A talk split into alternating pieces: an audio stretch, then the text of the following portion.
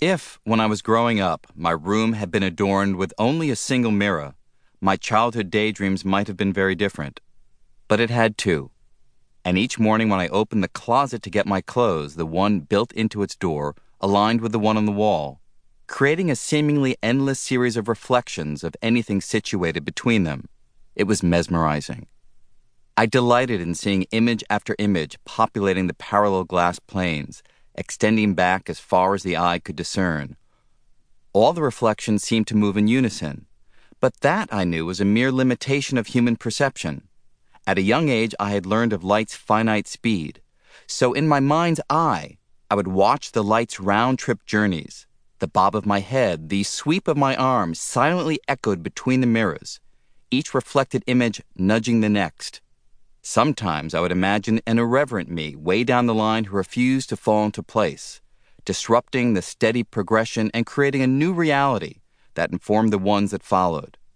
During lulls at school, I would sometimes think about the light I had shed that morning, still endlessly bouncing between the mirrors, and I'd join one of my reflected selves, entering an imaginary parallel world constructed of light and driven by fantasy.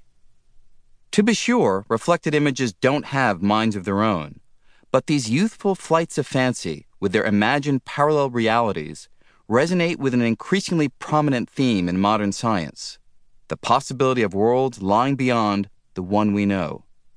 This book is an exploration of such possibilities, a considered journey through the science of parallel universes. Universe and Universes there was a time when universe meant all there is, everything, the whole shebang. The notion of more than one universe, more than one everything, would seemingly be a contradiction in terms. Yet a range of theoretical developments has gradually qualified the interpretation of universe. The word's meaning now depends on context. Sometimes universe still connotes absolutely everything. Sometimes it refers only to those parts of everything that someone such as you or I could in principle have access to. Sometimes it's applied to separate realms, ones that are partly or fully, temporarily or permanently inaccessible to us. In this sense, the word relegates our universe to membership in a large, perhaps infinitely large, collection. With its hegemony diminished, universe has given way to other terms that capture the wider canvas in which the totality of reality may be painted. Parallel worlds, or parallel universes, or multiple universes, or alternate universes, or the metaverse, megaverse, or multiverse, they're all synonymous, and they're all among the words used to embrace not just our universe, but a spectrum of others that may be out there. You'll notice that the terms are somewhat vague what exactly constitutes a world or a universe? What criteria distinguish realms that are distinct parts of a single universe from those classified as universes of their own? Perhaps someday our understanding of multiple universes will mature sufficiently for us to have precise answers to these questions.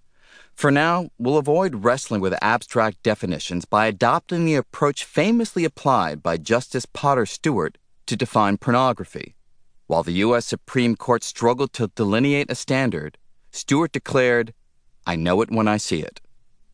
In the end, labeling one realm or another a parallel universe is merely a question of language.